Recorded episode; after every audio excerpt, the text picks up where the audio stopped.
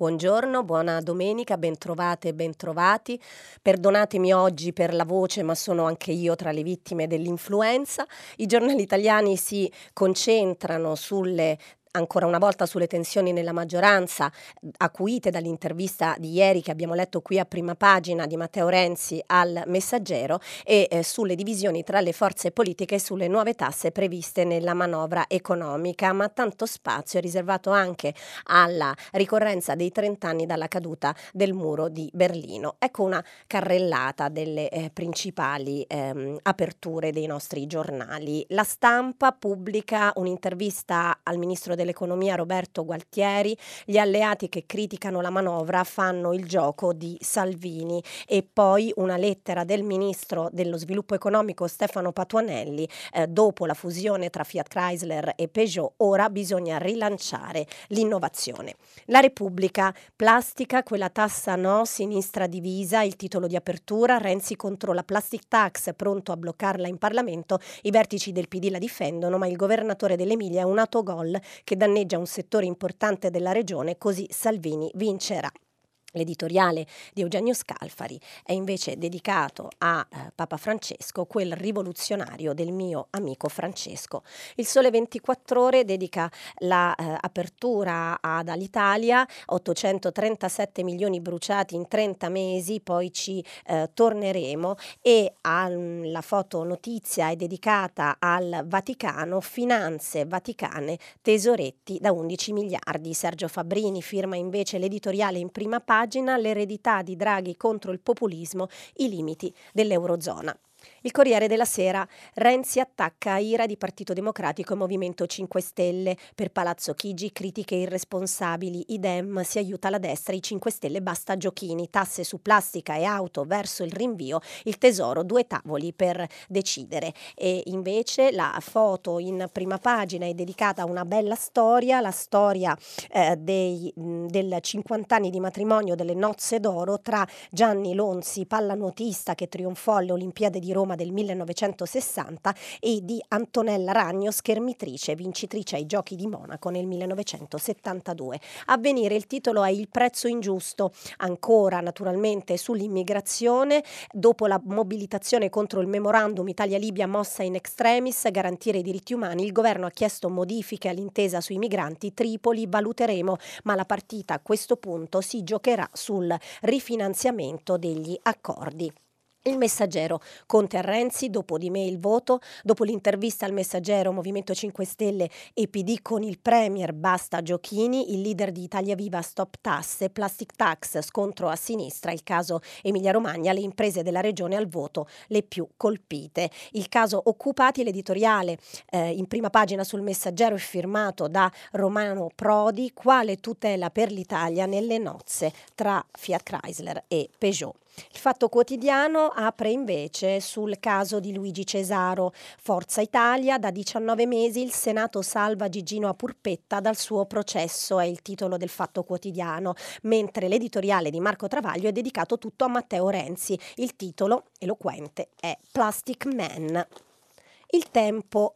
Casta continua, Conte salva la paghetta per i suoi. Si riferisce al quello che eh, il quotidiano diretto da Franco Bechis definisce il colpo gobbo del Premier dopo essere stato costretto a togliere dalla manovra i fondi extra ai dicasteri, in un altro decreto spuntano 7 milioni da destinare a personale e dirigenti di Palazzo Chigi. E poi l'editoriale, l'analisi di Luigi Bisignani, ormai Giuseppe e tentato di mollare governo polveriera e alleati esteri sul chi vive, l'avvocato del popolo riflette sul passo indietro.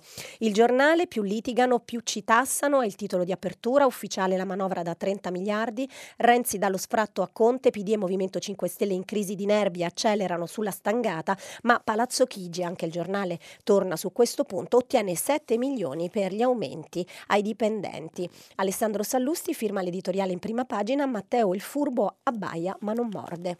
La verità, altri 4 miliardi di tasse alle imprese, agli uomini di Conte 7 milioni in dono, è sempre sulla stessa linea del giornale e del tempo, la manovra sadomaso dei giallorossi eh, è l'occhiello dell'apertura del quotidiano diretto da Maurizio Belpietro, mentre si continua a litigare per le imposte su plastica e auto aziendali viene eliminata la riduzione IRES che aveva introdotto la Lega, intanto il Premier distribuisce soldi ai già strapagati burocrati di Palazzo Chigi. E la foto in prima pagina è dedicata alla Pascale, la Pascale come Veronica, attacco al cavaliere sul giornale del suo nemico e si riferisce a una ehm, intervista rilasciata ieri sul Fatto Quotidiano dalla compagna di Silvio Berlusconi, critica con Matteo Salvini. Libero, Renzi spara su Conte, non lo sopporta più, Matteo ha appena fatto partire il governo giallorosso ma vuol già cambiare premier, Movimento 5 Stelle e PD lo mandano al diavolo, se Italia Viva tira troppo la corda può saltare tutto fatto autogol dei Dem, la manovra manda KO le aziende emiliano-romagnole. E infine il mattino si concentra invece sulle botte ai medici, paura in corsia, speranza legge entro marzo, il ministro al mattino più protezione senza militari- militarizzare gli ospedali. Con una storia, io vittima della brutalità dei familiari ho pensato di mollare. E allora l'analisi più interessante di quel che sta succedendo nel governo mi sembra che oggi la offrano Sofia Ventura sulla stampa e eh, Stefano Folli su Repubblica al di là dell'editoriale eh, sul fatto di cui vi ho parlato, che bolla Renzi come Plastic Man, ricordando, ehm, denunciandone la contraddittorietà negli interventi proprio in materia di plastica. Che cosa scrive Sofia Ventura sulla stampa? È il governo di tutti contro Renzi. La soppopera governativa procede secondo copione e Matteo Renzi non tradisce il suo ruolo di giocatore spregiudicato, sempre guidato dall'obiettivo di collocarsi in una posizione cruciale del gioco politico politico. Se non è possibile conquistare nel breve periodo le redini del comando, almeno diventare una condizio sine qua non di ogni soluzione, per entrare nelle decisioni che contano, per preparare il proprio domani. Dopo l'autogol agostano di Salvini, come in un gioco di prestigio, ha trasformato il non possumus di fronte all'ipotesi dell'alleanza con i 5 Stelle nell'imperativo categorico di procedere a tale alleanza. La piroetta ha svolto un ruolo cruciale nella scelta della debole leadership di Zingaretti di formare il governo giallo-rosso. Tuttavia, nel frattempo, era già pronto il lancio sul mercato politico di Italia Viva, da tutti atteso e concretizzatosi poco dopo l'avvio del nuovo governo. Ma in ogni operazione di marketing il lancio di un nuovo prodotto deve essere accompagnato da una strategia di differenziazione rispetto agli altri prodotti che cosa scrive, che continua l'editoriale di Sofia Ventura sulla stampa all'interno a pagina 21, nel momento stesso in cui spronava la formazione della nuova alleanza, Renzi già sapeva che da essa avrebbe dovuto prendere le distanze per evidenziare la specificità della sua proposta, conquistare consenso grazie ai probabili malumori creati da quell'irco cervo e al tempo stesso non pagare il prezzo delle sue difficoltà. Così, dopo settimane di guerriglia verbale, ecco che nel Ponte dei Morti il leader di Italia Viva spiega in un'intervista al Messaggero cosa non va nelle scelte del governo e la sua contromanovra no tax. E soprattutto ribadisce che la legislatura deve durare sino alla sua scadenza naturale, anche se non necessariamente con alla guida del governo Giuseppe Conte, contrario alle elezioni dopo la crisi provocata da Salvini perché ciò avrebbe bloccato la sua scissione dal PD, ancora oggi non può permettersi il voto, non essendo ancora il consenso del suo partito decollato ma può far valere i suoi parlamentari e giocare una partita sia sul piano della comunicazione sia su quello del governo per cambiarne gli equilibri. Cambiarne gli equilibri per rafforzare il suo ruolo nella prospettiva di prossime nomine importanti e della partita cruciale della Presidenza della Repubblica, scrive Sofia Ventura sulla stampa e anche per indebolire il presidente del Consiglio Conte e magari sbarazzarsene, il quale a sua volta sta cercando di costruirsi un profilo da leader. Inevitabile dunque l'alzata di scudi nei suoi confronti, sia del PD sia del Movimento 5 Stelle. Facile per Salvini approfittarne per attaccare uno dei totem della sua propaganda negativa e ironizzare sulla sua ipocrisia. Tutti contro Renzi, dunque, ma per i partiti della maggioranza è il caso di dire che chi è causa del suo male pianga se stesso. Il governo Conte 2 è nato con i piedi di argilla e il piede più argilloso è senza dubbio quello di Renzi, che come da copione era già tutto scritto, non ha alcun interesse al rafforzamento del sodalizio PD 5 Stelle, sodalizio che per i due partner trova la propria ragione nell'appiglio del governo, mentre intorno il consenso crolla e che per alcuni maggiorenti piddini vorrebbero essere il biatico per alti scranni. Orchestrali che suonano le note della politique politicienne mentre la nave affonda. Tutti contro Renzi e Renzi contro tutti su un palcoscenico che nessuno vuole abbandonare, fuori di metafora, dentro una legislatura che nella maggioranza nessuno vuole fermare perché non si è più capaci di cambiare, di tornare a fare politica e si ha come unico orizzonte la sopravvivenza. La guerriglia renziana rende solo più vivace questo lento declino. Questa era Sofia Ventura sulla stampa come avrete capito, ha una visione molto pessimistica della eh, situazione della politica italiana e anche Stefano Folli eh, su Repubblica in un editoriale nel suo punto che comincia dalla prima pagina si chiede a che gioco gioca Renzi. Se guardiamo i sondaggi, ehm, scrive Folli, ehm, il partito personale di, Ita- di Renzi, Italia Viva, eh, dove non esistono le correnti, si colloca tra un minimo del 3,5% a un massimo del 6,2%. Eh, facendo la media, scrive Folli, si ottiene il 4,85%, non male per una start-up politica a definizione del suo leader, ma ancora troppo poco per nutrire ambizioni elevate. Ad esempio essere il Macron italiano, l'uomo capace di dissestare insieme la sinistra tradizionale e la destra moderata, le AG berlusconiana, per far crescere una forza centrista e liberale. Al momento, e senza scomodare il paragone con Dino di, di Tacco, che era un'altra storia, il ruolo di Italia Viva e del suo capo capo è quello del guerrigliero, azioni di disturbo destabilizzanti ma non troppo ostile, colpisci e fuggi. Il nemico principale è il PD di Zingaretti, ma per farlo è conveniente mettere sulla graticola il Premier Conte, debole e logorato, come forse nessuno dei suoi sostenitori avrebbe immaginato appena due mesi fa, quando si realizzò quel capolavoro di trasformismo che doveva tagliare le gambe a Salvini. Ora l'intervista di Renzi al Messaggero, scrive Stefano Folli su Repubblica, descrive in modo efficace i progetti ma anche i limiti di un personaggio scaltro che dispone di meno frecce al suo arco di quante dichiara di averne. È evidente che Renzi, se potesse, farebbe volentieri a meno di Conte, indebolirebbe sia il PD sia i 5 Stelle e nella ricerca del nuovo Premier riuscirebbe senza dubbio a mettersi al crocevia del gioco politico. Questo va senz'altro riconosciuto all'ex Presidente del Consiglio ed ex segretario del partito che oggi egli avversa essere il più spregiudicato e il più abile nelle manovre di palazzo, niente a che vedere con il piede lento di Zingaretti e con la confusione tattica in cui si dibatte Di Maio. Il problema di Renzi è che non può recitare troppe parti in commedia in contemporanea. L'uomo della scissione che resta al governo con i suoi ministri e al tempo stesso accentua giorno dopo giorno le fragilità di una coalizione di cui pure fa parte, usando il linguaggio di una forza di opposizione. Nel merito Renzi non ha torto quando indica le contraddizioni di una politica economica senza coraggio, incline a tassare un ceto medio già stremato fiscalmente, riconosce Stefano Folli su Repubblica. Non a caso Italia Viva ambisce a essere punto di riferimento di quel ceto medio, ma se questa è l'intenzione non basta rivendicare il merito del mancato aumento dell'IVA, ha ragione Calenda, qualsiasi governo avrebbe avuto interesse a fare lo stesso, oppure battersi contro l'imposta sulla plastica o sulle auto aziendali. Un partito no tax, come si dichiara Renzi, dovrebbe avanzare proposte ben altrimenti temerarie per reperire risorse alternative. Invece il suggerimento è rinviare di qualche mese il taglio del cuneo fiscale, cioè rinunciare a un taglio delle tasse per bilanciare altre tasse, quella che si chiama una partita di giro.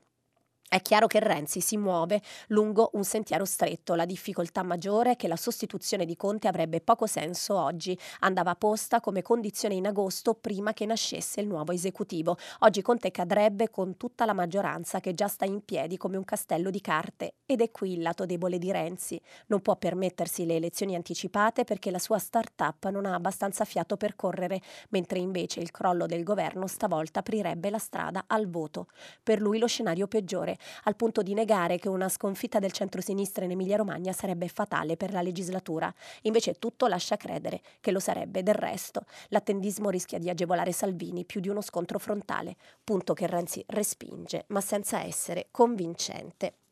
E sempre eh, Repubblica racconta proprio dei malumori in Emilia per la tassa sulla plastica che invece qualcuno sui giornali difende, per esempio Luisella Costamagna sul fatto, e, ehm, e che eh, malumori perché come si legge ehm, anche sul Sole 24 ore in cui c'è un'analisi di, che spiega come la tassa sulla plastica penalizza il Made in Italy, ehm, ma Repubblica, pagina 3 del quotidiano, ehm, racconta come proprio in Emilia si trovino alcune delle aziende più importanti del settore. Cito qualche numero dall'articolo di Marco Bettazzi, dal titolo La rabbia degli industriali affossano un settore da 5 miliardi.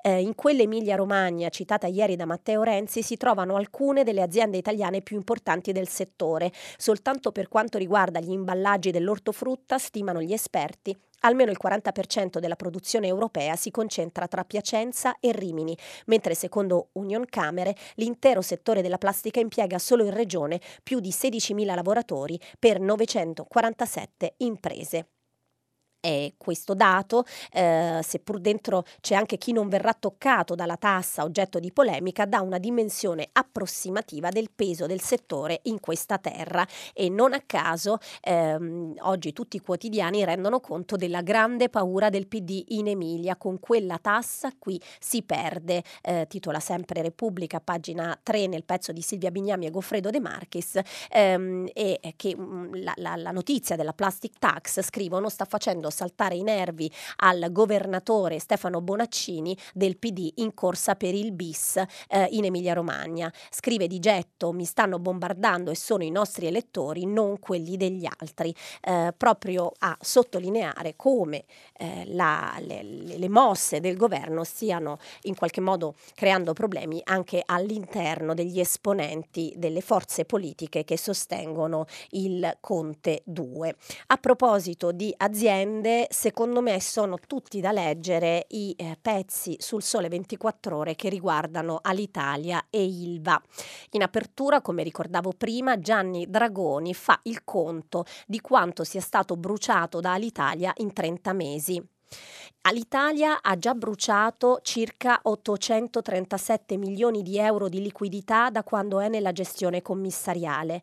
È come una fornace volante che in media ogni giorno brucia banconote per un valore di 900 mila euro. Questo va avanti da 913 giorni. Al giro di boa dei due anni e mezzo di gestione commissariale, cominciata il 2 maggio del 2017, questi sono i calcoli elaborati dal Sole 24 Ore sulla base dei dati disponibili. Secondo stime, la cassa, depurata dagli anticipi già incassati, a fine settembre sarebbe ridotta a 160 milioni. La previsione è che si esaurirà in dicembre, stando a fonti che hanno accesso ai dati. Non è indicato in quale giorno del mese, ma l'Italia rischia di rimanere senza carburante e senza soldi per pagare gli stipendi. Eh, la pagina 4 è interamente dedicata proprio alla situazione di Alitalia e eh, Gianni Dragoni nel pezzo sottolinea come se non ci fosse un'emergenza di liquidità per Alitalia il governo non avrebbe inserito nel decreto legge fiscale un nuovo finanziamento statale proprio per la compagnia di bandiera. Nella bozza originale il prestito era di 350 milioni, nel testo finale è salito a 400. Il decreto dice che questo finanziamento a titolo oneroso al tasso di quasi il 10% è concesso per sei mesi ad Alitalia e alle loro società del gruppo e alle altre società del gruppo per le loro indilazionabili esigenze gestionali.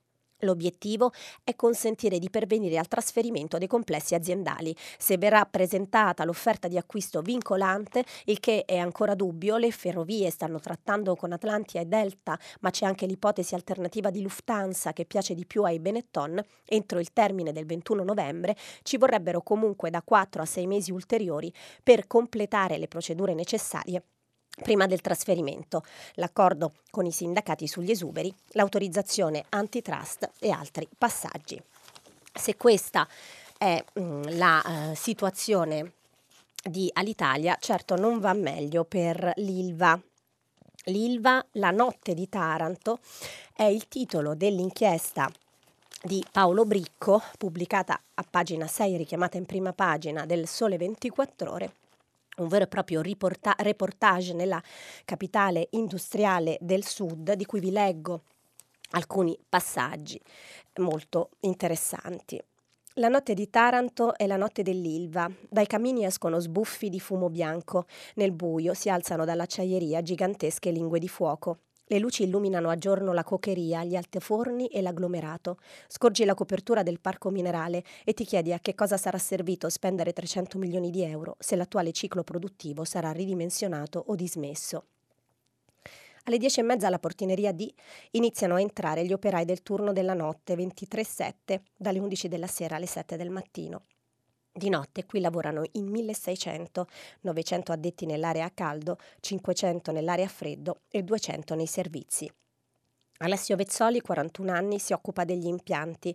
Alessio descrive gli effetti della cancellazione dello scudo giuridico ad ArcelorMittal.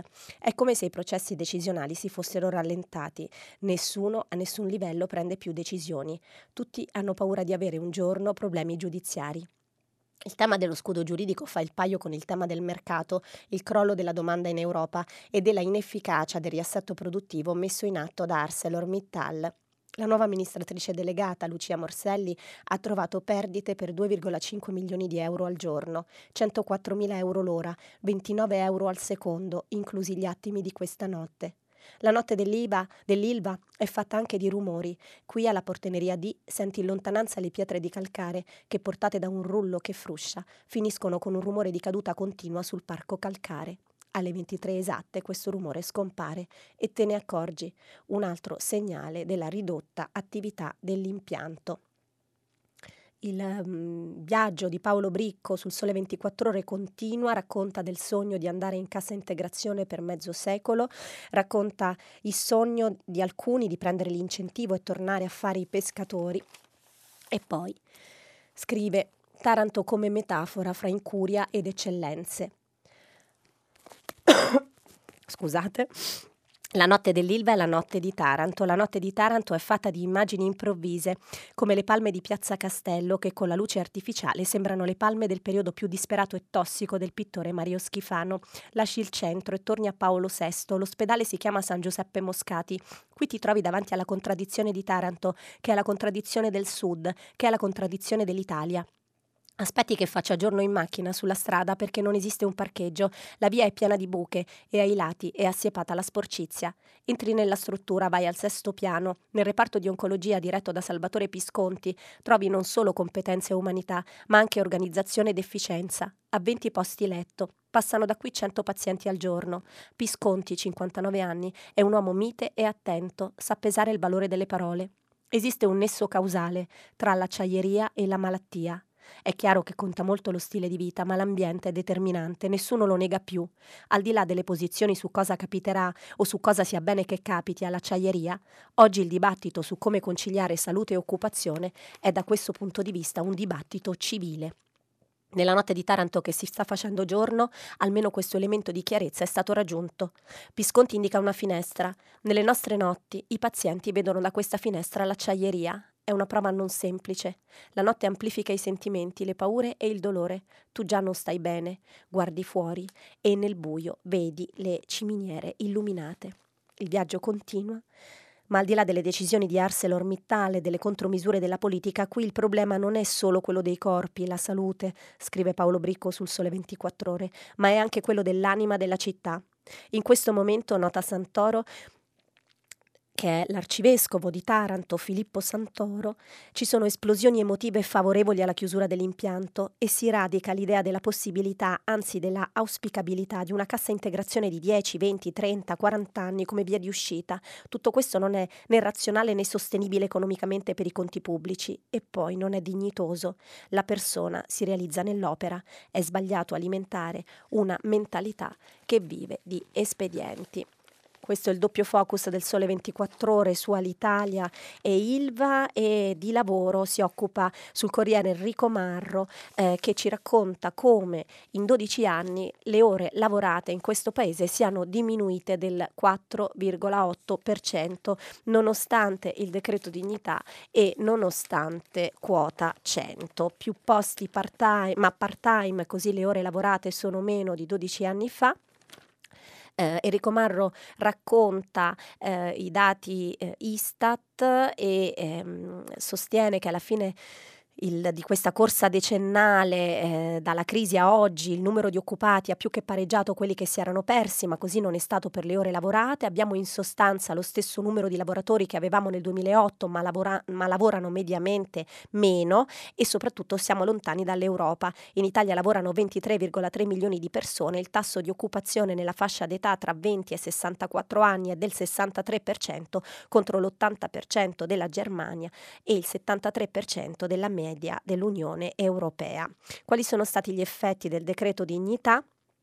Eh, Enrico Marro ricorda come in una prima fase i contratti indeter- a tempo indeterminato siano leggermente aumentati, passando da 14,8 milioni del 2018 a 15 del terzo trimestre di quest'anno, ma i contratti a termine che, pur rallentando, che invece pur rallentando la loro corsa erano passati da 2,2 milioni nel 2007 a 3 milioni nel 2018 sono continuati a salire, toccando proprio a settembre il nuovo massimo con 3 milioni 108 mila lavoratori. Insomma, la precarietà è tutt'altro che finita e non è circoscritta alla sola temporaneità del rapporto di lavoro, ma attraversa appunto anche l'occupazione stabile quando prende la forma del part-time involontario.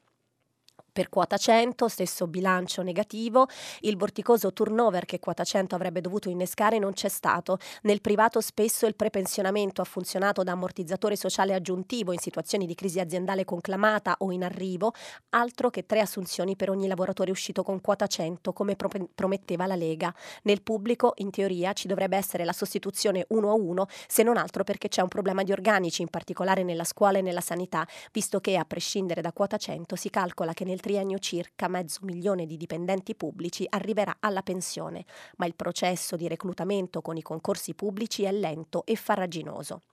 E ancora Marro procede con l'analisi del reddito di cittadinanza. In teoria dice un terzo degli assistiti, 700.000, dovrebbero essere avviati al lavoro grazie all'attività dei 3.000 navigator assunti allo scopo, ma a sette mesi dal debutto del reddito di cittadinanza, lo abbiamo letto anche nei giorni scorsi, si dovrebbe incrociare offerte e domande di lavoro ma invece sta funzionando solo la parte assistenziale della riforma. E ehm, a proposito di reddito di cittadinanza, anche la stampa ritorna sul punto, ve lo segnalo, eh, perché eh, Niccolò Zancan è stato inviato a Pomigliano d'Arco, la città natale di Luigi Di Maio, del leader del Movimento 5 Stelle, per capire a che punto è l'attuazione del reddito di cittadinanza eh, e ehm, Niccolò Zancan racconta eh, come su 39.000 abitanti di Pomigliano 12.000 ricevano un sostegno economico, ma dopo sei mesi nessuno di loro ha ottenuto una proposta di lavoro. E non stupisce quello che racconta l'avvenire, ne abbiamo parlato, ve lo segnalo velocemente anche perché è un tema che abbiamo affrontato nei giorni scorsi, eh, l'avvenire eh, in una pagina dedicata ai borghi che si svuotano racconta ehm, i piccoli com- come i piccoli comuni cercano di arginare l'esito dei giovani italiani con la valigia che partono soprattutto dai centri minori dell'Appennino e delle isole e ecco le storie di chi cerca di resistere alle nuove migrazioni. Sono due le storie che si raccontano, una è quella di Villa Priolo in Sicilia nell'entroterra di, di Enna dove eh, non nascono bimbi da tre anni e dove il futuro è appeso a una farmacia, questo è il titolo, e l'altra, la storia raccolta da Igor Traboni, eh, dei paesi della ciociaria come Casalattico nel Lazio, tutti a Dublino restano i sogni. Eh, sono 893 gli abitanti che si sono trasferiti all'estero su 400, 546 residenti e Traboni raccoglie il grido di dolore del sindaco di Casalattico che dice nonostante ci siano 30 bambini adesso ci tolgono anche la scuola. Però c'è un però mm, su Repubblica Ettore Livini eh, fornisce la, lo sguardo per una via d'uscita da una situazione che sembra un imbuto e eh, calcola sulla base di uno studio di Union Camere che, nuovi, ehm, che ultimi, nei prossimi cinque anni eh, si libereranno 3 milioni di nuovi posti di lavoro, in particolare tra la sanità e la transizione digitale. I nuovi lavori è il titolo eh, della, um, del, delle due pagine che sono dedicate al rapporto di Union Camere dalla sanità alla green economy 3 milioni di assunti in 5 anni. Eh, Ettore Livini ehm, ricorda che ehm, l'80% dei nuovi occupati andrà semplicemente a sostituire l'ondata di baby boomers che si avvia alla pensione e che però la crescita sana, cioè quella legata alla creazione di nuove aziende o all'espansione di quelle esistenti, resta asfittica come il nostro PIL. Da oggi al 2023 garantirà nella migliore delle ipotesi, delle ipotesi 530.000 posti, 292 al giorno. I profili più richiesti trasversalmente a tutti i settori saranno quelli legati alla transizione digitale e alla green economy che genereranno nei prossimi cinque anni quasi 800.000 offerte. Entro il 2023, continua poi il pezzo di Ettore Livini su Repubblica, eh, serviranno almeno 60.000 specialisti nella salute di alta specializzazione, leggi medici, ne abbiamo parlato sempre nei giorni scorsi, e 70.000 tra ingegneri e architetti, professioni dove il turnover sarà particolarmente elevato e le opportunità opportunità di impiego molte. L'invecchiamento della popolazione e il drammatico tema dell'autosufficienza, fenomeno cui l'Italia si presenta assolutamente impreparata, anche di questo abbiamo letto, fa degli impieghi in servizi sanitari e sociali il settore che avrà la maggior necessità di impiegati nuovi di zecca in termini percentuali, mestieri per cui con ogni probabilità l'offerta sarà superiore alla domanda.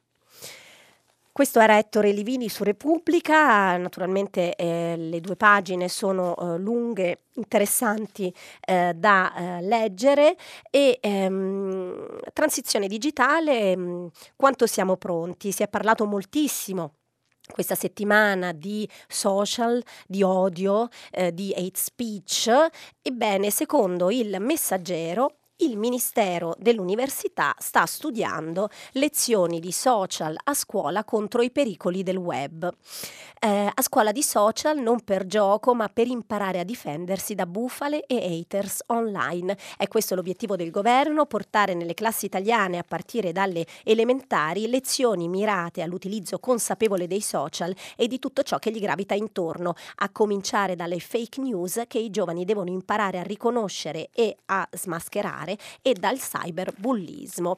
E a pagina 9 il messaggero descrive eh, sommariamente quali sono, quali sarebbero le intenzioni del governo eh, e ehm, ehm, sottolinea come in realtà la formazione sarà suddivisa su due ehm, livelli. Da una parte quella destinata al personale scolastico, tra i progetti in campo ad esempio c'è Elisa, la piattaforma messa a disposizione dal MIUR per la formazione dei docenti referenti nelle scuole di tutta Italia per il contrasto e la la prevenzione del bullismo e del cyberbullismo, ma ora si tratta di accelerare il percorso anche tra i ragazzi e l'educazione civica, naufragata per quest'anno ma pronta per il prossimo, potrebbe dare una svolta in questo senso. Le 33 ore annue previste dalla legge dovranno affrontare vari aspetti dell'educazione civica, tra cui quella digitale intesa appunto con responsabilità e senso civico. Nella strategia di, bu- eh, di, contrasto alle bufale e ai pericoli online verranno coinvolti anche collaboratori esterni, esperti della rete con cui la scuola andrebbe a lavorare partendo dalle linee guida per l'uso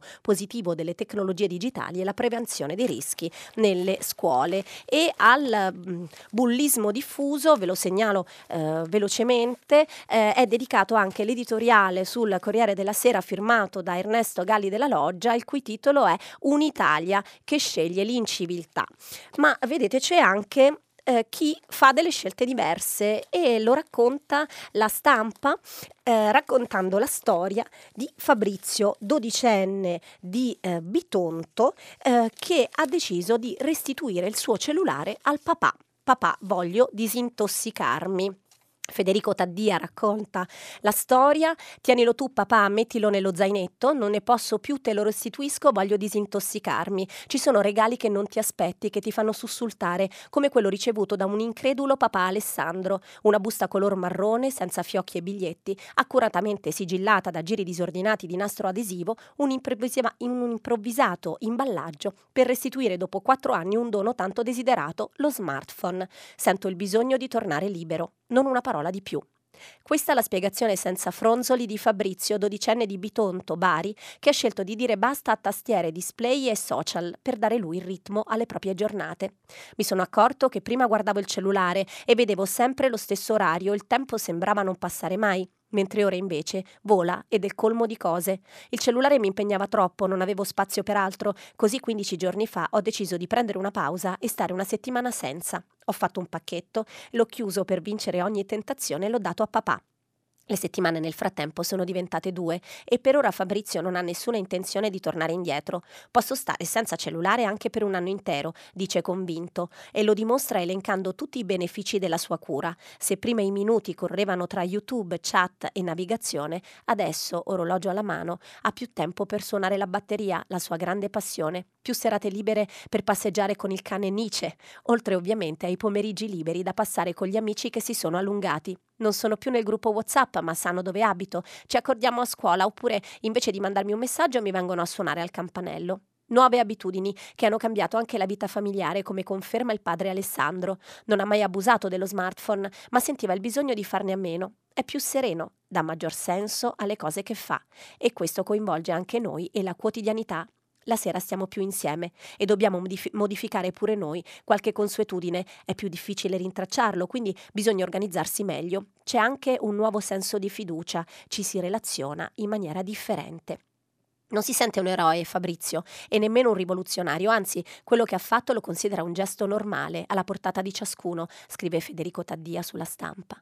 E infatti consiglia ai suoi compagni di fare altrettanto. Ognuno ha il, suo, il proprio carattere, forse non tutti riescono a rinunciare allo, smartphone e magari non tutti ne sentono la necessità, però credo valga la pena provare per un giorno, una settimana, un mese, così giusto per capire se si è in grado di resistere, se si sta meglio o si sta peggio, se si sta a riempire la noia e magari diventa un modo per raggiungere i propri obiettivi. Diventare batterista, per esempio, è il mio sogno. Ora so come fare per avere più tempo per poterlo realizzare. E naturalmente nella pagina c'è una foto del piccolo Fabrizio con il volto ehm, oscurato mentre si esercita alla batteria.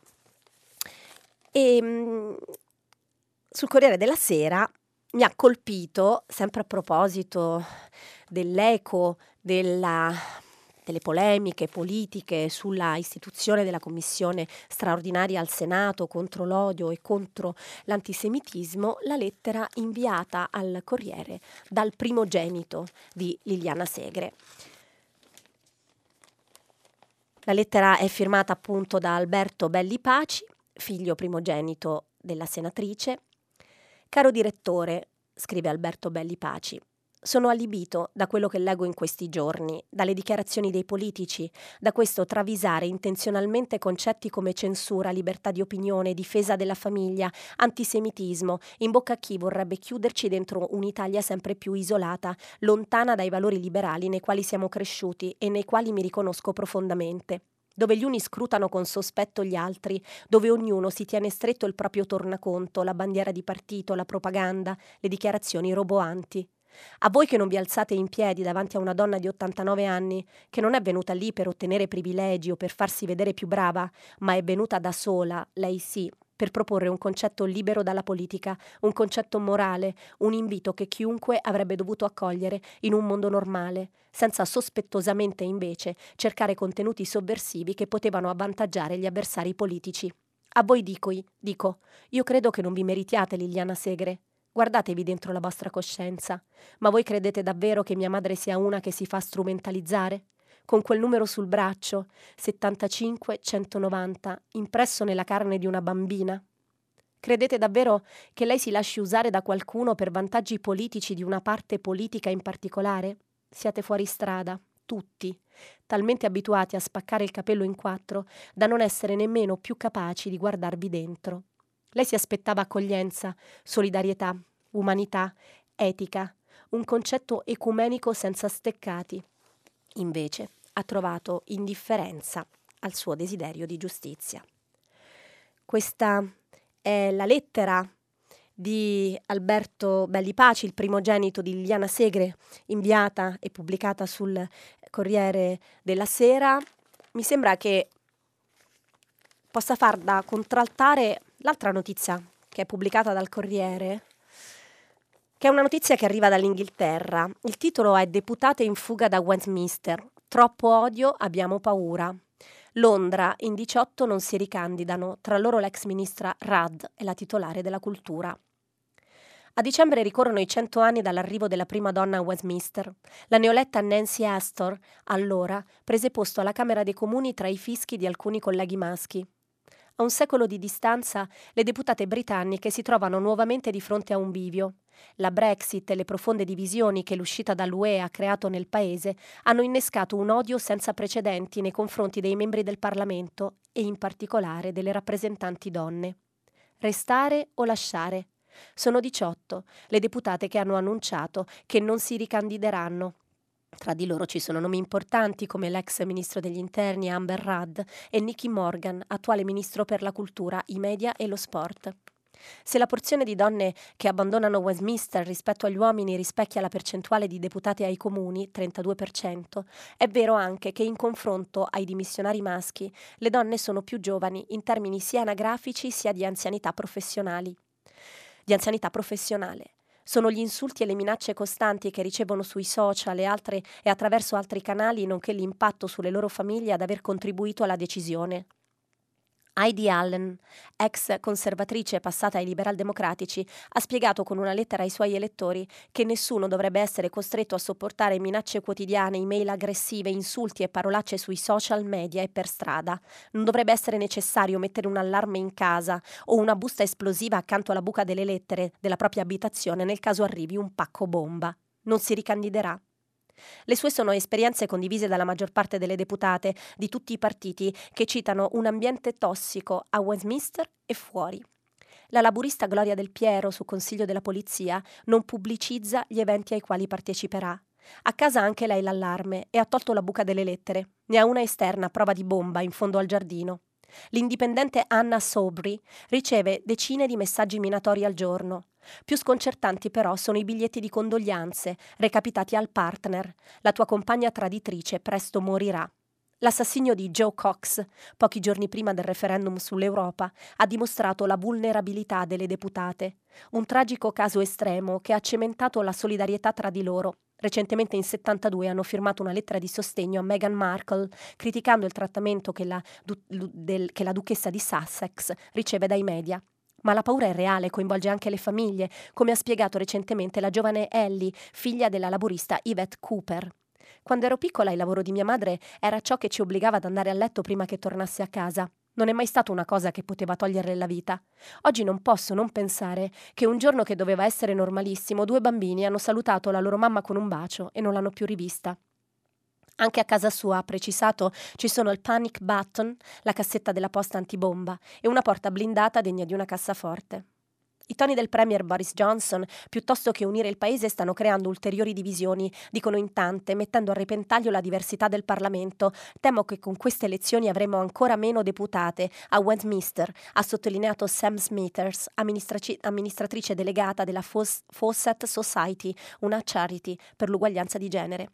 La politica oggi è un ambiente ostile alle donne. Stiamo tornando indietro, scrive, eh, dice eh, Sam Smithers a Paola De Carolis, che è l'autrice dell'articolo pubblicato sul Corriere della Sera. E a proposito di hate speech e odio, segnalo sempre sul Sole 24 ore la conversazione di Paolo Bricco con Felix Klein a pagina 8 del Sole 24 Ore, ehm, responsabile della, eh, per la lotta all'antisemitismo, eh, incontrato da, um, da eh, Paolo Bricco eh, in suo, durante una sua tappa a Milano e che cosa ehm, la, la, conversazione è molto lunga e molto bella a un certo punto Felix Klein dice c'è una correlazione tra la caduta del muro e il ritorno dell'antisemitismo. Esiste invece un vero e proprio nesso causale tra l'ascesa dei, suoi pop- dei populismi e il suo affermarsi.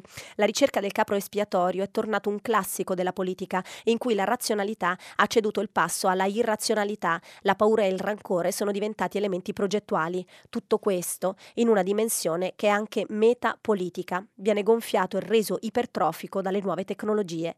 Basti pensare a come su internet alcuni gruppi che criticano la globalizzazione forniscano teorio, teorie complottistiche sulla grande crisi economica iniziata nel 2008, in cui ricompare il leitmotiv delle lobby segrete ebraiche che rappresentano l'ammodernamento della visione ottocentesca e novecentesca della finanza internazionale, quale un teatrino mosso dalla regia occulta delle logge massoniche. E concludo citandovi soltanto la eh, conversazione, eh, la, la, mm, Gilberto eh, Corbellini che, eh, sulla, ehm, che sulla domenicale del Sole 24 Ore dedica eh, il suo articolo alla tirannia dell'ignoranza, due libri che indagano sui legami tra disinformazione e false credenze, minaccia per le istituzioni. Eh, grazie, la rassegna di oggi finisce qui, vi aspetto dopo la pubblicità per rispondere alle vostre domande. Manuela Perrone, giornalista del quotidiano Il Sole 24 Ore, ha terminato la lettura dei giornali di oggi. Per intervenire chiamate il numero verde 800 050 333, sms whatsapp anche vocali al numero 335 56 34 296. Eccoci rientrati, vi ricordo come sempre che stiamo pubblicando i vostri messaggi anche vocali sul sito di Radio 3. Cominciamo subito con le telefonate, pronto? Carlo e chiamo da Napoli. Buongiorno Senta, Carlo. Buongiorno, complimenti per uh, la sua conduzione, una persona preparatissima e, e nient'altro, non nient'altro da aggiungere. La mia domanda, però devo fare questa domanda. In queste letture che lei ha fatto, sì. che hanno riguardato la, la crisi politica e quindi il chiacchiericcio politico purtroppo, devo chiamarlo così, dietro a questa crisi, manca il Sud, manca una visione strategica per il Sud. Noi dobbiamo rincorrere Salvini, Renzi, Conte, Di Maio e quant'altri, però in questa rincorsa sembra che dall'orizzonte il Sud sia sparito. Ora lei ha letto quel bellissimo uh, articolo sulla, su Taranto, sull'Ilva di Taranto, ma la mia domanda è, se noi togliamo l'Ilva di Taranto a Taranto, cosa rimane? La Marina Militare? Io vengo da Napoli e dove è stata tolta l'Ilva ma che cosa è rimasto? Un deserto. L'Expo si è fatto a Milano consumando altro suolo, ma si poteva fare a Napoli e non si capisce perché il centro del Mediterraneo non poteva essere un, dire, un volano di sviluppo attraverso l'Expo. Ma a, a parte questo, manca tutto una, per il Mezzogiorno, una visione strategica del ruolo che il Mezzogiorno può avere nel Mediterraneo, anche politica, una visione industriale del Mezzogiorno, una visione culturale del Mezzogiorno, una visione anche per quanto riguarda la demografia del Mezzogiorno, cioè visto che il Mezzogiorno si sta svuotando sempre più rapidamente anche rispetto al Nord. Ha ragione. Ora, l'ultima cosa, per quanto riguarda anche il lavoro, non si pone, eh, cioè non si critica l'assetto di questo sistema economico, che è il sistema economico capitalistico che fa profitto sulle ore di lavoro non pagate. Ma quel detto, cioè quel detto che è diventato un detto, che era uno slogan, lavorare meno, lavorare tutti per affrontare questa crisi economica, potrebbe essere rivalutato anche all'interno di un sistema di economia di mercato, ma stavolta di tipo sociale, tra virgolette. Mi scusi se ho fatto questo intervento piuttosto teorico e non... No, Carlo, lei ha fatto benissimo. Ehm, parto dalla seconda osservazione, lavorare meno, lavorare tutti.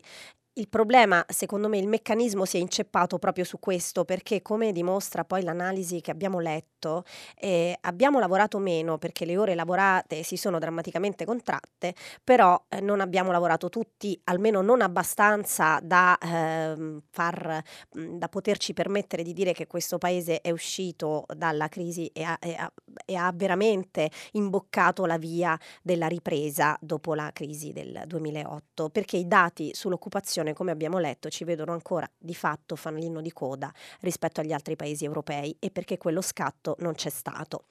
Eh, correliamolo al sud, perché è chiaro che le due ehm, sono, si tratta di due facce della stessa medaglia. Le, le, sue osservazioni sono più che pertinenti, sia riguardo alle, all'incognita che deriva al sud dalla eh, chiusura di stabilimenti industriali storici come quelli di Taranto, la domanda è corretta e Taranto senza acciaieria che cos'è? Però la stessa domanda nasconde la vera sfida, che è una sfida politica. Che cosa vogliamo fare di Taranto con un'acciaieria che versa in situazioni di difficoltà esogene, cioè legate alla crisi dell'acciaio, ed endogene, cioè legate alla particolarissima situazione dello stabilimento di Taranto?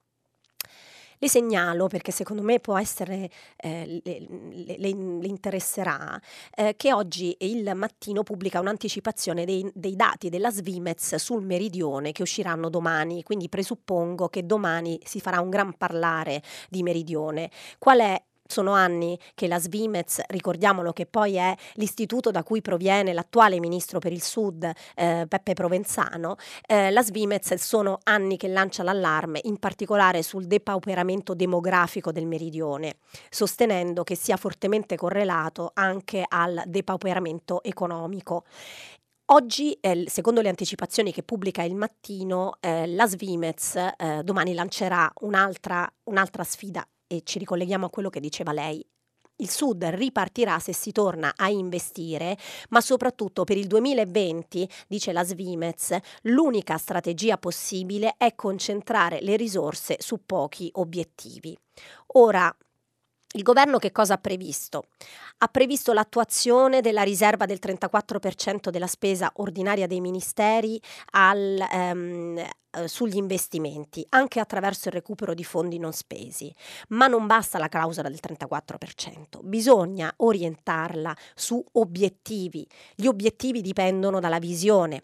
La visione politica, e qui è la domanda, questo governo ce l'ha? Abbiamo capito su quali filoni di sviluppo questo governo vuole puntare per far risollevare il Sud? Potrebbe, la risposta potrebbe essere quella che viene sventolata come bandiera, il Green New Deal, quel patto verde, quella svolta verde per la eh, transizione ecologica eh, a cui eh, si cominciano a destinare fondi nella legge di bilancio. Potrebbe essere quella la svolta per il Sud? Vedremo non lo so, eh, so che la zavorra di un meridione che non riesce ad agganciare il treno dello sviluppo e che rimane schiacciato dalla spesa storica, questa è una battaglia che conduce spesso il quotidiano del Sud, eh, non, eh, è una battaglia poi alla fine, è una battaglia che riguarda tutto il paese è una, la zavorra che non si può più permettere e che non è, ne facciamo anche una questione di equità, non è più neanche equa. Pronto? Pronto, buongiorno dottoressa Perrone. Io le telefono in merito a un articolo che c'è stato sulla stampa il primo novembre, l'altro ieri. Sì. Un articolo a carattere tubita- cubitale in cui c'è scritto ai pensionati 25 centesimi sì. in più al mese trattasi del ripristino ah, della rivalutazione. De, della rivalutazione che era stata tagliata dal governo giallo-verdo precedente e quindi in realtà non è proprio per tutti 25 centesimi, per qualcuno è un euro al mese, forse per me sono 3 euro. Comunque è una cosa irrisoria quello che viene dato, però volevo far presente questo, quando c'è stato il taglio al primo gennaio sco- di quest'anno di, questi, di, questa somma, c'è stato un... il governo, sì, c'erano gli articoli su, e dei politici dicevano che il governo ha messo le mani nelle tasche dei pensionati e addirittura poi il, il primo giugno del, di quest'anno in piazza San Giovanni a Roma hanno portato 100.000 pensionati il sindacato per protestare in merito a questo taglio irrisorio che aveva fatto il governo precedente. Io voglio far presente che il Presidente della Repubblica nel suo accorato messaggio di fine anno ha detto che occorre sentirsi comunità, condividere valori, diritti, doveri, tra cui la solidarietà, la partecipazione. Questo paese non ce la caviamo più se non tutti partecipiamo, quindi non, non facciamo inquietare e agitare i pensionati per, per questa per questi tagli irrisori. Adesso questi ripristini sono anche questi irrisori, addirittura ridicoli. Io ho parlato con alcuni amici pensionati e, e, e ci abbiamo riso sopra e quindi volevo dirle che in passato parlo del, de, del, caso mio, io sono un dipendente del settore telefonico, ma quello che dico io vale per le categorie degli elettrici e degli autoferrotarvieri. Era stato applicato il cosiddetto contributo di solidarietà, sì. che si trattava dell'1% della pensione.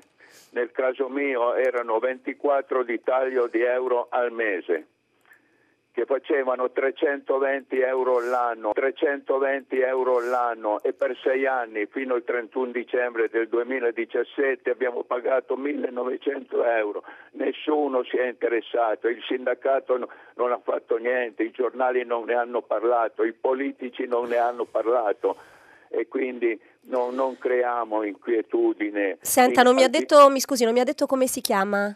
Lei come si Prego? chiama? Lei come si chiama? Contributo di solidarietà no. riservato a diverse categorie, non tutte le categorie. Ai bancari non è stato fatto, ma è stato fatto agli autoferrotravieri. Va bene agli elettrici. Grazie Piero, ho capito. altre categorie. Io faccio parte dei telefonici e con la mia pensione di 1800 euro al mese ho avuto 24 euro al mese di trattenuta. Ho capito Piero, grazie, grazie. Sì, non è l'unico naturalmente perché sappiamo che... Eh, questo, il blocco della rivalutazione, i contributi insomma hanno penalizzato i trattamenti previdenziali italiani. Ehm, la, la, l'unica osservazione che posso fare è che chiaramente questa eh, rivalutazione è stata eh, bollata da tutti come un'elemosina, i sindacati in particolare l'hanno definita così, ehm, è uno dei mille interventi mini di questa legge di bilancio e secondo me rappresenta anche la vera debolezza di questa manovra. Nel tentativo di fare tutto, di accontentare tutti, attacchi e di lanciare messaggi in tante direzioni si è finiti con interventi di questo tipo, e cioè con interventi micro eh, che eh, alla fine lasciano tutti scontenti perché di per sé il segnale che è stato voluto mandare ai pensionati è che eh, la rivalutazione riparte, no? che il, il blocco eh, si, eh, viene, viene, eliminato. E dall'altra parte però eh, la, è chiaro che un intervento del genere non soddisfa nessuno e, e che quindi eh, è un intervento, come dire, un palliativo rispetto a quanto secondo i sindacati hanno dovuto versare eh, i eh, pensionati allo Stato eh, dall'introduzione del blocco della perequazione. Le stime dei sindacati parlano di 44 miliardi di euro. Dunque, eh, come che fare, che dire, raccolgo la sua lamentela, eh, la trovo più che legittima, dico anche che la coperta corta dei nostri conti pubblici ha imposto alla maggioranza di fare, eh, appunto, di fare delle scelte. La scelta era fra tanti micro interventi o pochi macro interventi ben orientati è ricaduta sulla prima opzione. La, mi, mi, sembra di poter dire che eh, il governo ha scelto la prima strada. Pronto? Pronto, buongiorno, sono Antonio, telefono da Roma. Buongiorno. La voce, ma sono anch'io piuttosto mal ridotta. Eh, senta, volevo dirle, so, esprimerle un mio pensiero, una mia opinione. Io penso che eh, quando eh, ehm, eh, uno Stato ha una popolazione che così invecchia, è già invecchiata e sta ancora invecchiando sempre di più e quindi ci sono molte persone bisognose di un aiuto valido, concreto, perché non sono più completamente autosufficienti, ecco, magari non sono uh, di, totalmente invalidi, ma hanno bisogno comunque di un aiuto e con tante richieste di lavoro nella stessa città si potrebbe dire, senti tu Mario Bianchi che richiedi 780 euro, c'è Giuseppe Rossi che sta nella tua città o quantomeno nella tua provincia che eh, potresti aiutare per ore X giornaliere di lavoro. Mm. Poi ci sarà un altro, so, un altro che, che, richiede anche lui 780 euro che potrà sopperire alle altre ore di lavoro di cui ha bisogno. Cioè una sorta di, di banca del tempo, no? una banca del tempo però retribuita, cioè non gratuito questa attività, certo, giusto? Perché io penso, penso che nessun lavoro sia disonorevole, anzi forse arricchente, ehm, arricchente sotto un profilo non soltanto morale ma anche proprio eh, di... Eh, eh, insomma, eh, eh, che, che, si sappia quello che si fa, ecco, perché eh, ognuno conosce meglio l'altro e le, proprie, e le proprie possibilità io credo che sarebbe stata un'offerta più, eh, non so, più, virgolette, mi permetto di dire intelligente. Scusi se Di nulla, Antonia, aspetti, rimanga un attimo in linea perché così mi, mi, chiarisce se io ho capito bene. Quindi lei dice una specie di banca del tempo in cui ciascuno mette a disposizione le proprie, le proprie ore di lavoro certo. eh, per occuparsi soprattutto degli anziani non autosufficienti, giusto? Ma, ma benissimo, degli anziani autosufficienti, anche magari di chi ha bisogno di una misera compagnia. Guardi, eh, ci sono tante persone sole che vedo e che sono veramente tristi e vanno solo in chiesa, ma sono veramente disperate. Allora io chiedo questo, non so, non sarebbe stato più utile anziché dire trovatelo, cioè, ci risultano queste persone, sono tante. Ma, eh, ma lei parla di, una, ehm, di, un incrocio domanda-offerta, nel senso qualcu- sì. Eh, di un incrocio domanda-offerta però certo. retribuito, cioè queste ore certo. dovrebbero essere retribuite. Certo, e perché certo, secondo lei non funziona... 80 euro.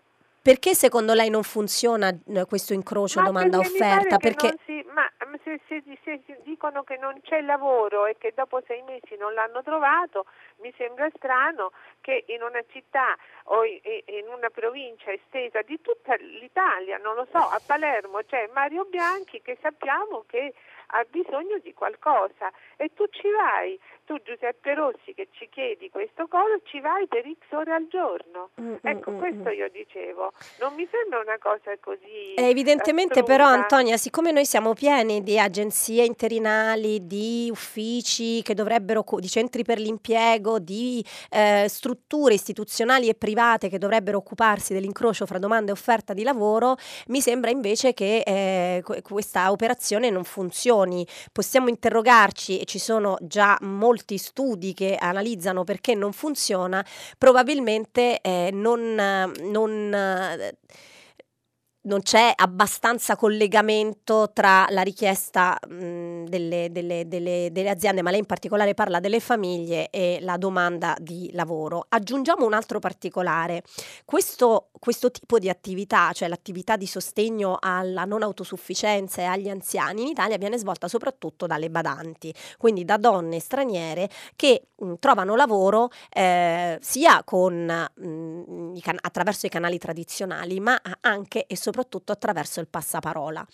E quindi forse il suo suggerimento potrebbe essere accolto nel senso di strutturare questa rete in maniera dedicata per gli anziani non autosufficienti, per fornire un aiuto in più anche per la semplice misera compagnia, come diceva lei, ma io non la definirei tanto misera, no? È, un, è una, è esatto, un, proprio una chiave eh, della socialità, è anche perché abbiamo dico. tanti anziani soli, ha perfettamente ragione, tantissimi anziani soli, è vero, è vero. La ringrazio molto. Pronto? Pronto, buongiorno, sono il signor italiano, dottoressa Perone. Italiano? Italiano Vincenzo, sì, la chiamo da Caserta. Sì. E le premetto che sono un diversamente abile, sono un non vedente. Sì. Dunque, di complimento per la sua professionalità e per, perché la seguo spessissimo. Le volevo chiedere questo quesito mio personale, perché sì. vivo questo dramma sociale da oltre 30 anni. Dunque, praticamente, la signora che mi ha, mi ha preceduto ha detto un qualche cosa, però non l'ha ampliata a 360 gradi. Noi non vedenti, come sì. lei ben sa, uh, siamo raggruppati in quattro categorie di diversamente abili, i malati psichici, quelli che non deambulano, uh, diciamo così, uh, i sordomuti e noi ciechi civili. Praticamente le nostre associazioni di, di categorie, sì. laddove io sono iscritto, tipo UIC o LAMPV, Associazione Nazionale Piedi della Vista, quando fanno richiesta al governo sì. ci danno le persone numerate, cioè tutti gli altri disabili che hanno bisogno di questo supporto e sostegno rimangono senza poter relazionarsi con delle altre persone. Io mi chiedo, tutti questi, questi politici pregressi, attuali e futuri, non hanno mai pensato a dare un supporto, perché precedentemente ci stava il servizio civile, sì. ci stavano i cani guida, come dire, c'erano più priorità, c'erano più, praticamente più privilegi per noi. Invece tutt'oggi tutti parlano di questa festa finanziaria, tutti parlano dei problemi, tutti parlano degli immigrati, parlano praticamente dell'aumento del, di queste spesucce, la, la, la, plastica e questo e quant'altro, ma il vero problema alla, alla, alla, base, per noi disabili, non ne parla nessuno. E questo, mi scusi signora dottoressa Manuela, è vergognoso. Perché le spiego, le dico solo questo e poi lascio la sua risposta. La signora che mi ha preceduto diceva solo per una misera compagnia, benissimo. Io ricordo benissimo che 10-12 anni fa avevo un servizio civile e prendevano questi ragazzi che non venivano deviati verso altre situazioni, come dire, venivano buttati sulla strada per altre eh, per finalizzazioni diverse, lei mi ha capito a cosa mi riferisco. Certo. Oh, allora poi venivano sensibilizzati, stando con il diversamente abile 6 ore, con lo stipendio di 433 euro mensili. Per, perché praticamente le persone si potevano relazionare per ridare a noi una qualità di vita migliore, certo. per un inserimento sociale diverso. Certo. Questi ci hanno abbandonato. Io non parlo di persone anziane perché i comuni laddove abita la signora fanno dei progetti per, le persone emarginate. E non a caso qui a Caserta, al consorzio di Caserta, hanno fatto farmacia Express per il servizio domiciliare per portare i farmaci a casa, queste cose qua. Ma qua si parla delle persone che non possono uscire da casa, caso mio, che devo pagare dal mio accompagnamento riconosciuto con l'invalidità civile, sia la badante che diceva all'epoca, eh sì. ma sia la persona che mi porta a uscire perché io faccio attività politica e io devo pagare di tasca mia. Questo è vergognoso. Vincenzo, che dire? Che poi... Ha ragione, ha ragione. Ehm ha ragione sul fatto che siamo colpevoli anche noi quando esageriamo il peso di alcune notizie, anche perché sono magari alimentate dalla propaganda politica e penso ai, ai migranti, e sottovalutiamo le esigenze di altri eh, gruppi di popolazione che meriterebbero ben altra attenzione. Questo si riflette sulle scelte, anche sulle scelte politiche. Il fondo per la... vengo a, un po' a sistematizzare il quadro. Allora, il Presidente del Consiglio Giuseppe Conte ha deciso quest'anno di tenere per sé le deleghe alla disabilità e eh, nella manovra economica di quest'anno 2020 eh, la, lo stanziamento per il fondo disabilità è ancora di 50 milioni di euro per il 2020 e poi ehm, mi sembra crescere fino a 200 milioni nel 2021 e poi eh, ancora più su dal 2022. È chiaro però che per una platea di eh, 3 milioni soltanto di non deambulanti, quindi di disabili che non riescono a muoversi con le proprie gambe, ehm, la, eh, il beneficio per ogni singolo eh, destinatario è veramente anche qui irrisorio. È, è, irrisorio e ha fatto già ehm, sobbalzare le, le associazioni. Io non posso che sposare la sua eh, eh, lamentela sacrosanta e non posso che augurarmi da cittadina, non da, da giornalista, eh, che l'attenzione alle fragilità in questo paese sia, messo, sia, messa al primo posto. Però un'attenzione, alla, perché qualcuno potrebbe replicare il reddito di cittadinanza, è stato un'attenzione alle fragilità. È vero che è stata un'attenzione alle fragilità, io ne difendevo l'istituzione quando si dibatteva lo scorso anno di questi tempi sull'introduzione di questa misura, eh, è vero però che bisognava assolutamente accompagnarlo con una spinta alla eh, occupazione, anche per una questione di rispetto nei confronti degli altri fragili. In quel caso si parlava, si, si accendeva un faro eh, sulla fragilità legata alla mancanza di lavoro e allora la, le altre fragilità, dagli anziani soli a, ai disabili appunto, ehm, meritano la, lo, stesso, lo stesso sguardo, le stesse risorse. Pronto? Pronto? Pronto? Sì, pronto? Buongiorno. Buongiorno, sono Elena, chiamo da Oriago di Mira che è in provincia di Venezia. Sì. E oggi a Radio 3 Mondo ho sentito una notizia che mi ha fatto un po' sobbalzare, su cui le chiederei una conferma. E in Montenegro sono legali o quantomeno tollerati gli aborti se di figlie femmine e ho fatto una veloce ricerca in internet adesso mentre stava insomma, parlando e ho trovato che secondo un rapporto del Population Research Institute dal 2010 al 2014 gli aborti selettivi sono stati eh, 746 ed è un dato scandaloso, insomma, mi sembra che stiamo ripiombando nel Medioevo.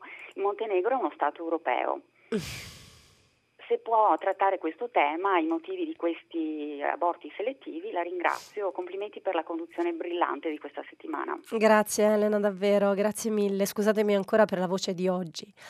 Allora sì, a Radio Tremondo si è parlato del problema degli aborti selettivi in Montenegro che mh, mm, non è un problema di oggi, è un problema che si trascina nel tempo da anni, eh, che eh, è stato eh, forse mh, acuito anche dalla, eh, dal fatto che mh, l'ascesa dell'estrema destra ha portato con sé una, eh, diciamo, ha introdotto no, nel dibattito anche il tema della restrizione del diritto all'aborto, ehm, ma c'è stata eh, negli anni eh, una eh, pratica molto eh, costante di aborti selettivi e eh, il risultato è stato, secondo eh, gli ultimi dati, quello di portare a un numero di neonati che supera il numero di neonate del 10%.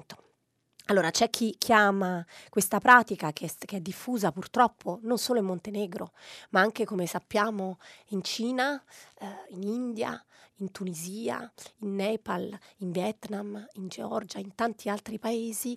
Ehm, viene, questa pratica viene denominata patriarcato prenatale. È un patriarcato che impedisce alle bambine addirittura di venire al mondo e in Montenegro si somma ad un altro tema che è il fatto che le donne spessissimo rinunciano al diritto all'eredità ehm, in favore dei parenti maschi eh, e quindi sostanzialmente è un altro frutto avvelenato della, ehm, diciamo del ritorno a sistemi di dominazione e oppressione eh, molto, molto radicati. Mm, che dire, non posso che naturalmente biasimarli, mm, mi ricollego al mm, dibattito che eh, ieri ha suscitato tanto interesse anche tra gli ascoltatori eh, di Radio 3, e cioè quello sulla demografia. Eh, ieri un, si parlava di come la demografia poi influisca anche sulla, sui flussi migratori.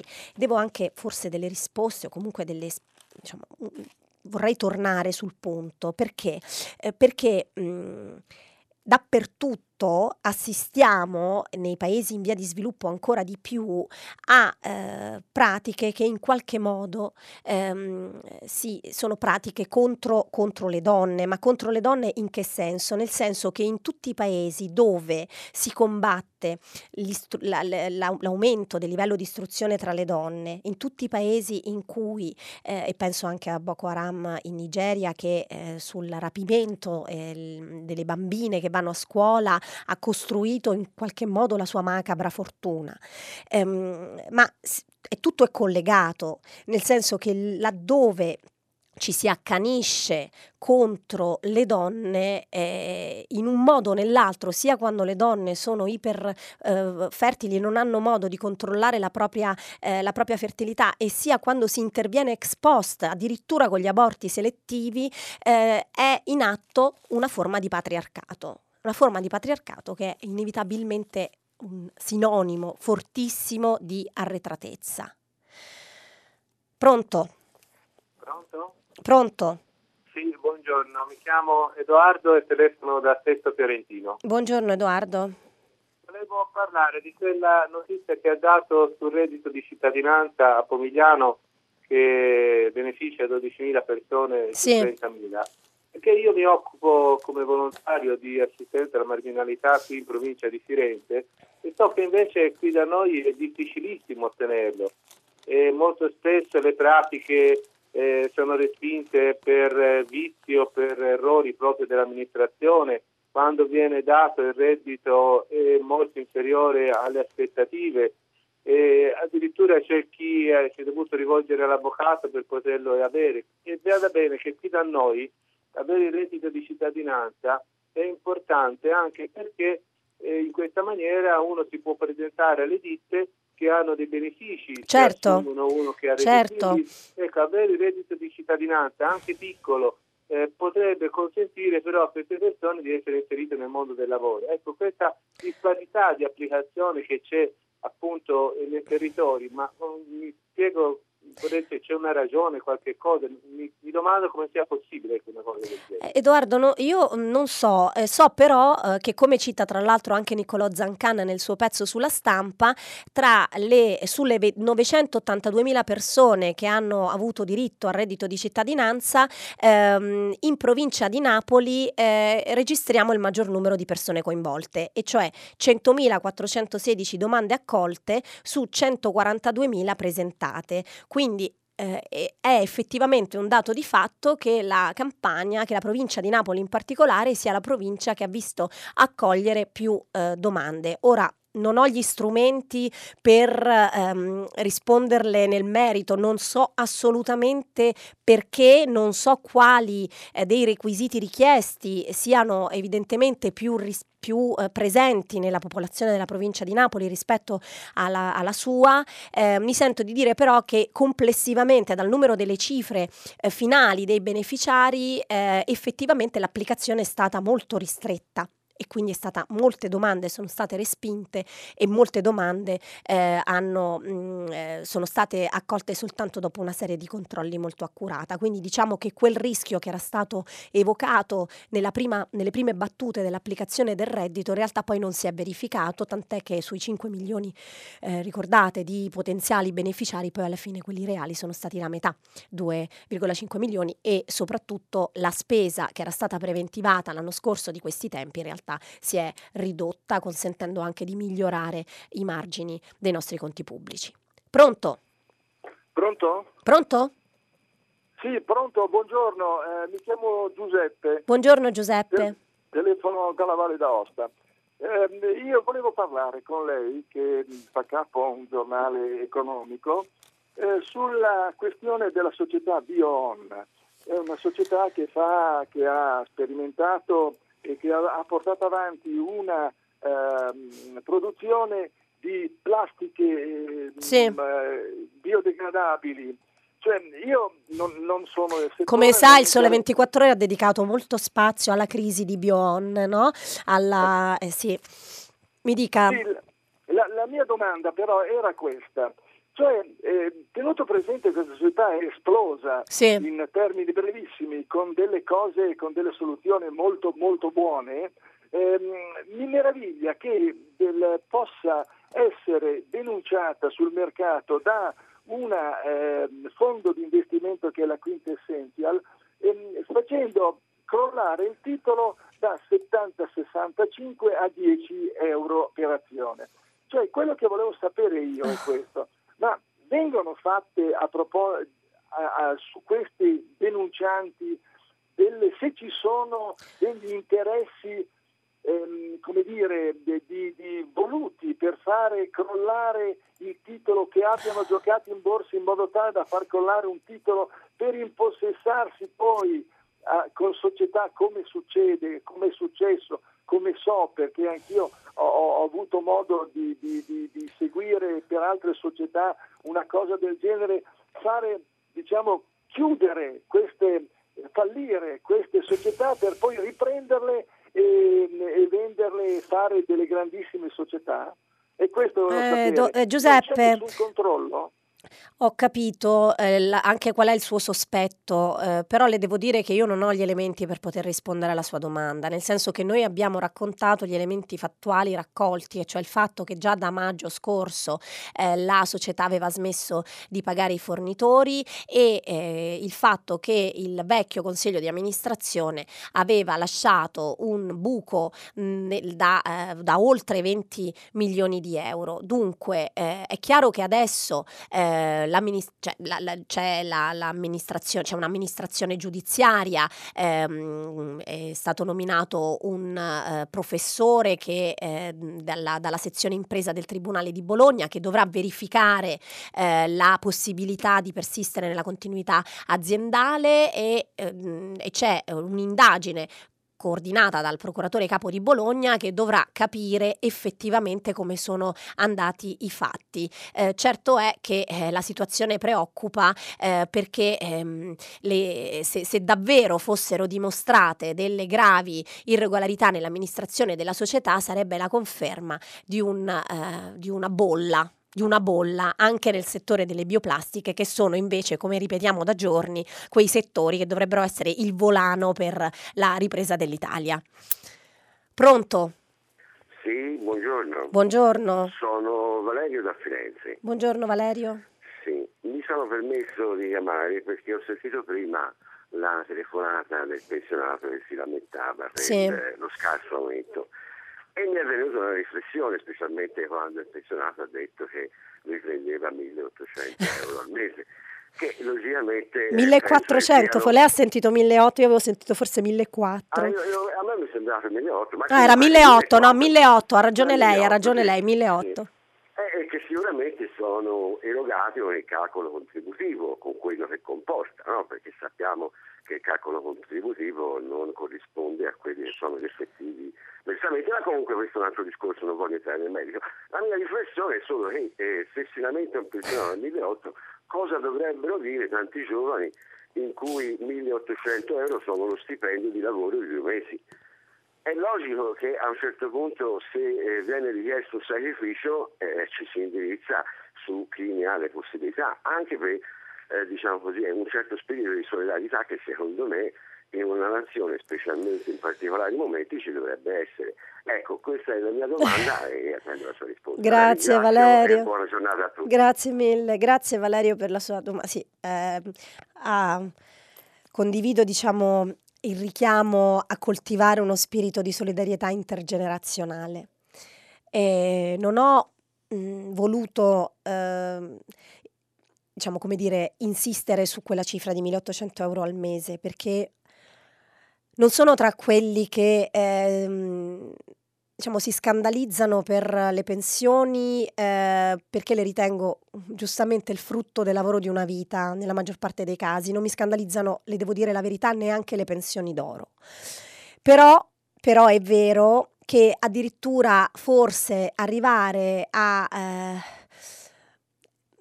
come dire, a lamentarsi a lamentarsi della, eh, della, mancata rivalutazione più consistente può creare sconcerto tra quelli che combattono, come dice lei giustamente, per raggiungere quella cifra in due mesi, a volte anche in tre di lavoro. Eh, io ritorno a commentarlo sulla base di quello che dicevo prima, cioè questo governo ha cercato di accontentare tutti e quando si cerca di accontentare tutti si fanno degli errori perché non si, eh, non si accontentano fino in fondo, non si accontenta fino in fondo nessuno e si presta il fianco a lamentele che possono suonare eh, stridenti come quella appunto che lei rilevava dell'ascoltatore precedente. E io purtroppo non ho più tempo per altre eh, telefonate, eh, leggo qualche messaggio, sono assolutamente d'accordo col primogenito di Luciana Segre che gente piccola di testa sono mai quei parlamentari. Eh, ok, scrive Franco, il dodicenne Fabrizio ha rinunciato allo smartphone esercitando il diritto alla disconnessione, ma qualcuno in famiglia o a scuola è rimasto ben collegato per farne il comunicato stampa. E, ehm, e ancora, chi ha il reddito di cittadinanza, scrive Giorgio, deve, are, deve dare ore di lavoro ai comuni e questi potrebbero impegnarle in aiuto alle persone deboli. È esattamente quello che prevedeva la norma ed è esattamente un'altra parte della norma che viene disapplicata. Quindi Giorgio ha ragione, ha fatto bene a ricordarlo, è un'altra parte della struttura del reddito che non è stata ehm, rispettata. Eh, io vi saluto da domani, prima pagina sarà condotta da Jacopo Jacoboni, giornalista della stampa. Vi ricordo che questa notte a partire dall'1.30 potrete riascoltare il filo diretto tra me e voi. Mi mancherà molto, ringrazio la redazione, ringrazio i tecnici per il supporto. Eh, viva i giornali, viva Radio 3, viva la curiosità.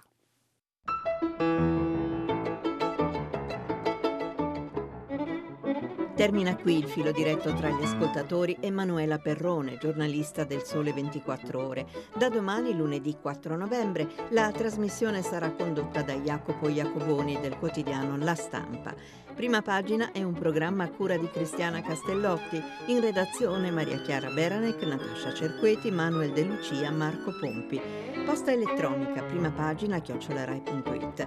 La trasmissione si può ascoltare, riascoltare e scaricare in podcast sul sito di Radio 3 e sull'applicazione Rai Play Radio.